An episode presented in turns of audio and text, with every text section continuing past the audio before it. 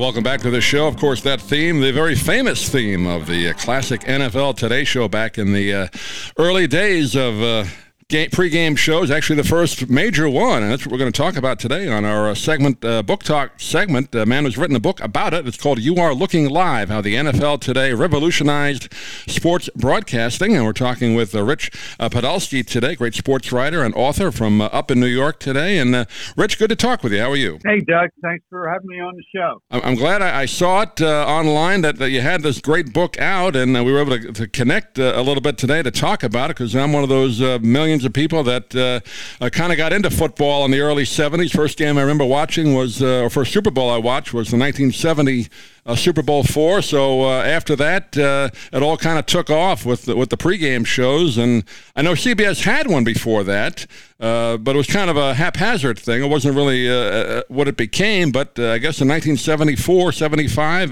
that's when it really began, right? With Brent, Phyllis, Jimmy the Greek, and Irv. Right, right, and. and what you saw the cover of the book uh, that was that famous iconic uh, black and white photo of the four of them brent phyllis uh, the greek and irv cross. It's the only photo that exists of the four of them. And uh, we put it on the cover of the book. Uh, that was uh, taken in 1980 when phyllis came back to the show. But really this whole thing started in in 1974, there was a producer named Bill Fitz who tried to go live uh, with Jack Whitaker and Lee Leonard as right. the host of the show, and it really didn't work. Uh, Whitaker was a, a great writer and, and uh, uh, even a really good play-by-play guy on the NFL, but he uh, the show was just much too fast for him in the studio, and he couldn't do highlights at all. And they never did get the highlights going uh, correctly uh, in 1974. But in 75, a guy named Bob Wussler came in to take over CBS Sports. And he not only wanted to go live with the show, he wanted to break some barriers. And he brought in the very first woman ever on a live sports show, Phyllis George, a former Miss America of all things. And he also brought in uh, Irv Cross, who was the first African American on a live sports show like this. And uh, that we had, and he added, of course, Brent Musburger from uh, his uh, Chicago station, uh, WBBM. Uh, the three of them were much younger. Um, they, uh, I think, Irv and Brent were both about 34, 35 years old. Phyllis was only 25 years old, compared to Whitaker and Leonard, who were middle-aged white guys. and there was a huge difference in the type of material that they put on the 75 show. Everything was live. Prior to that, everything was taped on pregame shows, and there was nothing new, no news, nothing fresh on the pregame shows prior to 75. And then you got these three people, uh, and Brent goes on the air saying, You are looking live at Soldier Field in Chicago or Veterans Stadium in, in Philadelphia. And that was a tip to the gamblers, it turned out on what the weather was. Yeah, right. so uh, things were pretty exciting uh, back then. And then a year later, they had Jimmy the Greek uh, to talk about point spreads, uh, and Pete Rozelle uh, was dead set against that, but he couldn't do anything about it. And the ratings really took off. I had a chance. Uh, I went to college. Like I told you, I grew up in New York. Went to college out in Long Island, Adelphi, and I had a chance to do uh, uh, some stringing. I guess that's what they called it back then, or assistant mm-hmm. producing, whatever you call it, for uh, a little bit with the NFL today, mostly on the Saturday college football today show. But I got a chance to at least to see the studio and and how they put it together back then. Now, obviously, everything's changed technologically with editing video and all that. But back then, they had these bulky tape machines. You had a separate uh, video editor and a producer working, and a, a I guess a logger. That's what I kind of did, working with each uh, bay to put these highlights together. It was quite complicated back then. Right. There was no digital. It wasn't digital, so you I mean, you could tell more than anybody that you had to guess where the highlight would begin, right, and then guess where it would end, and then go back and forth until you got got it exactly right. And you know, they had to do that, you know, on a Sunday when there were like eight games in the early window.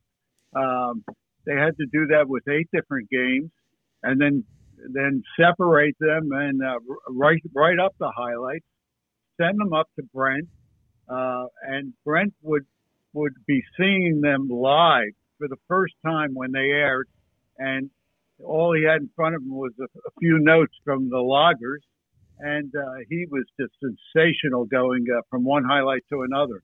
And you could count down in his ear, you know, how many seconds left in each highlight, and uh, what city you're go they, they were going to or bringing in, and Brent wouldn't miss a beat. He was unbelievable, you know, and you know, I, I you can't blame Jack Whitaker for not being able to do that. Really, they had to invent a way to do it. Obviously, it was never done that way before. So they really invented that whole system, which now is much easier with the way technology is. But uh, they invented it on the fly, and like you said, Brent Musburger, the best, probably the best studio sports guy of all time. I wouldn't say he was the greatest play-by-play of all time. He was okay, but his his talent was to be able to be the traffic cop. Exactly uh, you know, Jim Nantz, uh, who wrote the foreword for the book, said that uh, Brent was probably the, the greatest studio host of all time. Yeah. And, you know, you can't really uh, come up with anybody better.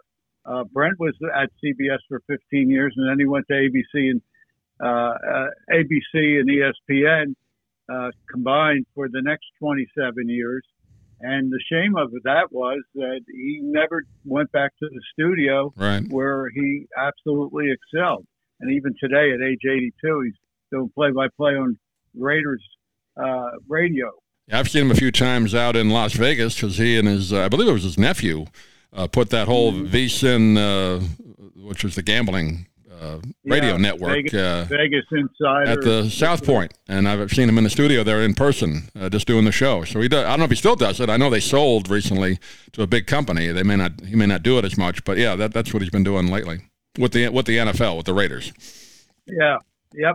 Uh, but you know, when Brent came on the show in '75, um, he was pre- practically an unknown nationally. You know, he was a big deal in Chicago. Um, where he was went from the being a columnist for the Chicago American to uh, doing first radio for WBBM, and then a year later he moved in on uh, become the TV director, um, and uh, that was a good decision he made. Uh, they offered him about double his uh, salary at the Chicago American, and he went to his boss there uh, in 1968, 69, and as figured if the, the boss would give him a nice raise, maybe he'd stay because he really loved writing a column. Right. And he was really great at it. His boss looked at him and said, "Are you crazy? Nobody gives up a column, especially in Chicago." And Brent did. He he was went from thirteen thousand to twenty seven thousand a year, and five years later, the Chicago American folded. uh, so that was turned out to be a pretty good decision on his part. And just reading your book again, we're talking uh, to Rich Podolsky. You are looking live is the name of the book about the uh, classic NFL Today show on, on CBS in the '70s and early '80s. But uh, he could be difficult. I, now I've heard stories a little bit about him. He's a, he's a you know gregarious type of guy. You can just see on the air, but a little difficult to work with apparently, right? Or at least uh, halfway into it, he kind of felt uh, he was the big guy and he wasn't going to be moved out, right? Well, he he was a very competitive guy. You know, somebody on a previous uh, interview said Brent had a mean streak, and I'd say I I call it a competitive streak. Yeah, I never thought uh, it was uh, mean. No, I think just highly competitive. You're right. Good good way to put it. Yeah, yeah, um, and if if uh, somebody came in uh, or somebody mentioned uh, uh, something that was a, a, piece of news, like the Greek did once, the, the Greek was going to go on the air with a great piece of news that Notre Dame was going to fire their coach Dan Devine and replace him with a high school coach from Akron.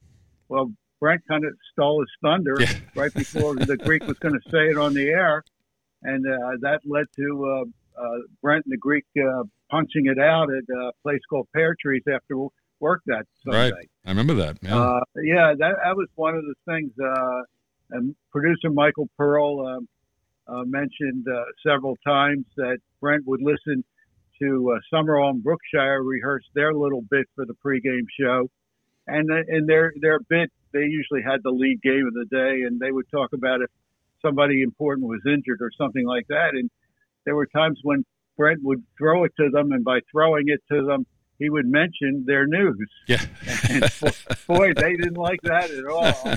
And and there was one time that first season in '75 that uh, Mike Pearl had to make sure that Brent and Must and uh, Brookshier weren't in the same meeting uh, for the for the Super Bowl because Brookshier wanted to take them apart. Yeah, right.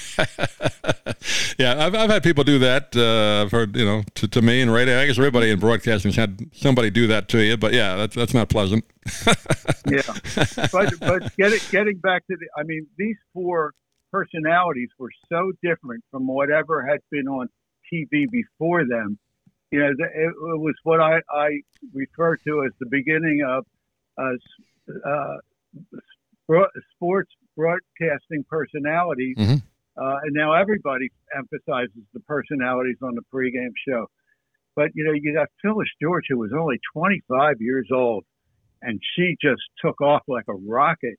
Uh, within a year, she was on the cover of People magazine, right? Uh, because of this show, and you know she uh, she was toughened up when her year as Miss America. They sent her to Vietnam. She had to answer a lot of questions with the press about should we be in the war, and then she got back and she had to you know go around uh, as Miss America for a year, and uh, the the uh, women's lib groups followed her around and picketed wherever she went uh, because they they thought Miss America was uh, not a, a, a, a, thing that women should uh, be involved with. Right. And Phyllis had to answer questions about that, and uh, she got she got tough really fast. And by the time she met Bob Wussler, the head of CBS Sports, and uh, he asked her, "What do you know about sports?"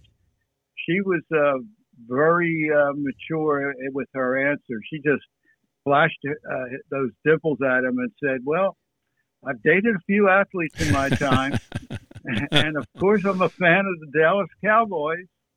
And that was good enough for him. That's right. he, he figured out a way to, to that Phyllis didn't have to know X's and O's. They had her do. Uh, they had her interview all the top athletes. She interviewed Roger Staubach and she interviewed Joe Namath, and she became really famous from doing those interviews. And uh, uh, we call and the music pieces on the show.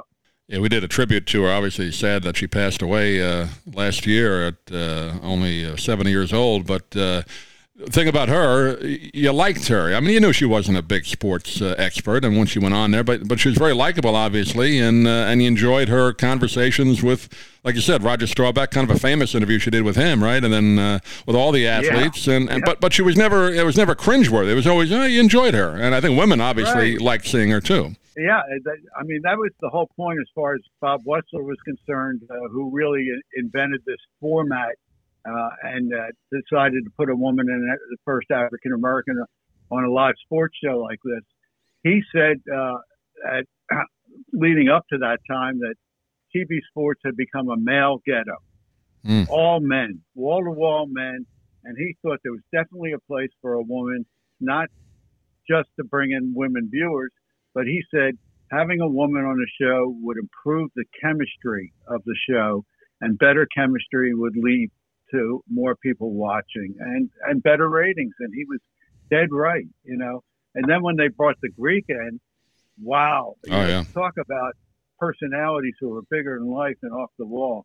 The Greek was already famous. He was probably the most well known of the four of them. Right. Um, and uh, he came in. He he already had a, a syndicated column in over 300 newspapers and a syndicated radio show and uh, Pete Rozelle was dead set against any talk of gambling. In fact, he went before Congress and uh, told Congress that only 2% of the viewers actually bet on the games. And when uh, CBS publicist Beano Cook heard that, his response was, if that's true, then they all live on my yeah. well, the thing about it, but about uh, Jimmy the Greek, uh, I had heard of him before watching football. He'd show up on sometimes talk shows or whatever, sometimes mm-hmm. What's My Line, whatever, and they'd always ask him the odds and all that kind of thing. So he, he yeah, I, I, even heard of him as a kid. So he was the, yeah, the best known. Yeah. He became famous way back in 1948 when he made a big bet on Harry Truman to right. uh, beat Thomas Dewey. Uh, and he made this bet two weeks before the uh, 48 election uh, for president, and uh, he got 20 to 1 odds. That's how much of a favorite Dewey was. And the reason uh, he he bet on Truman was he was shaving one morning, and his sister said, "Why are you growing a mustache "Don't you know women hate mustaches? It reminds them of Hitler." and he said it reminds him of Hitler. Next thing he looks at the front page of the paper, and there's Dewey with a big mustache, and he he decides to go out and canvass 500 women at the A and P, and he finds out 400 of them don't like mustaches, and he said, and he, he he computed the odds. He said Truman's even money, and I'm getting 20 to one. Yeah. So uh, two nights later, uh, Walter Winchell, the most uh, uh, probably the most powerful media person in the country, went on his radio show and announced that uh, Jimmy the Greek Snyder from Steubenville, Ohio, was an even bigger winner than Harry Truman. Yeah, classic. Uh, I know he also Super Bowl three had a uh, set the odds for that, right? Which was 17, 18 points, right? Jets and Colts. Seven, yeah, yeah, yeah, and he be, probably became more famous for getting that wrong than if he got it right. Yeah, yeah. We won't talk too much about Jimmy, but you know, obviously he had a sad ending, and, and you talk about it in the book. We have a limited time, but uh, you, you, mentioned before the ratings. D- do you know what the ratings were for that show? Was it like 15, 20 million a week, or what the numbers were? I know that, they were that, huge. That, that's about right. Yeah. Uh, it was very difficult to get uh, ratings out of CBS because they were uh, four, almost 40 years ago, and they had it locked in their vault. And, uh, I was doing the research during the pandemic they didn't have anyone in the building to go into their vault to get them.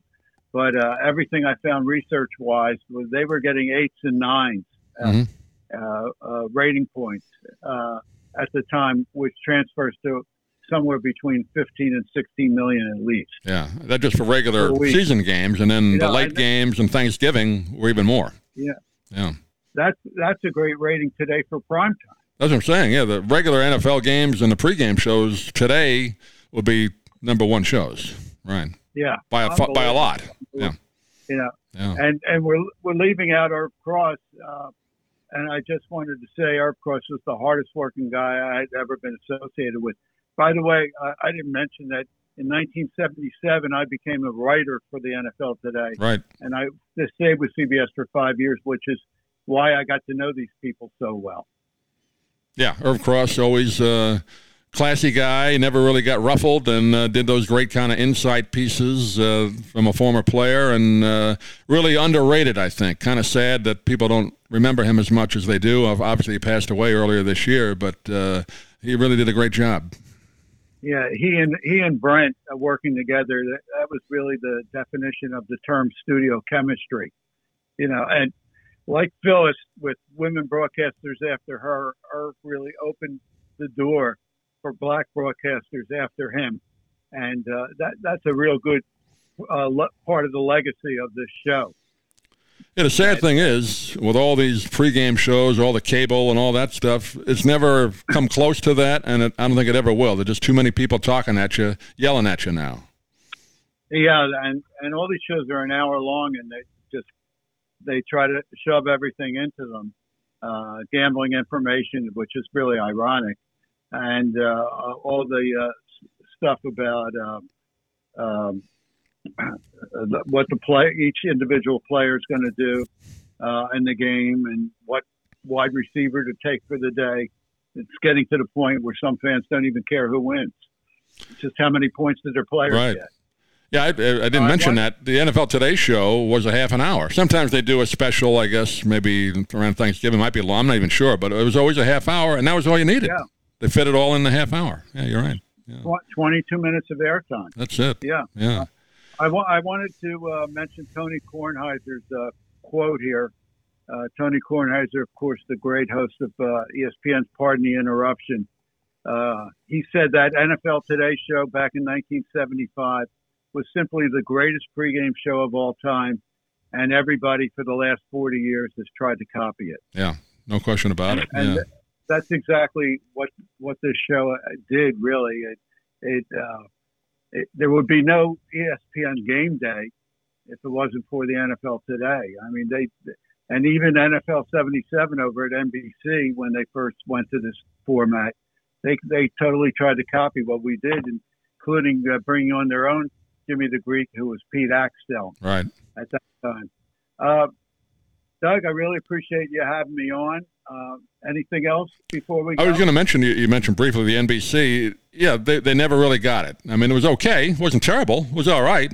but they never got uh, close to the level of the of the CBS show back then. You're right about that. Uh, when, when they added Bryant Gumbel as the host, uh, got better. Later, yeah. Bob Costas, it got better. Yeah, yeah, for sure. I just want to give the title again. You are looking live how the NFL today revolutionized sports broadcasting, and Rich Podolsky is uh, the author and uh, been our guest today. And we could talk for hours on this, but uh, Rich has a life, and uh, we got to let him go. But uh, Rich, you want to give out a website? People can get this this book. I guess it's everywhere, right? the, the book is everywhere. Amazon is stocked up. So is Barnes and Noble. And um, uh, if you want to look for uh, anything from me, I'm uh, at Rich Podolsky on Twitter. And I just wanted to mention that uh, there are other chapters in the book later on that talk about uh, how the, how and why the the Greek got fired for his right. controversial comments. And then there was uh, chapter 14, the firing of Brent Musburger, when it, it shocked the world on April Fool's Day of 1990, CBS let him go. Yeah, I remember that day, and of course the Jimmy the Greek uh, sad, but we'll, we'll let, let, the people read about that. But uh, just a, a, tremendous book and a great job on the research, Rich. And uh, thank you for joining us. Hopefully we can talk to you down the road, and uh, we hope you feel better soon. And uh, we'll talk to you again. Thanks for being with us. Thanks. Thanks. Uh, Sarasota's one of my favorite places to go in Florida. Oh, great! Look us up next time you come down. It'd be great you to bet. meet you. Thank you, Rich. Take Take care now.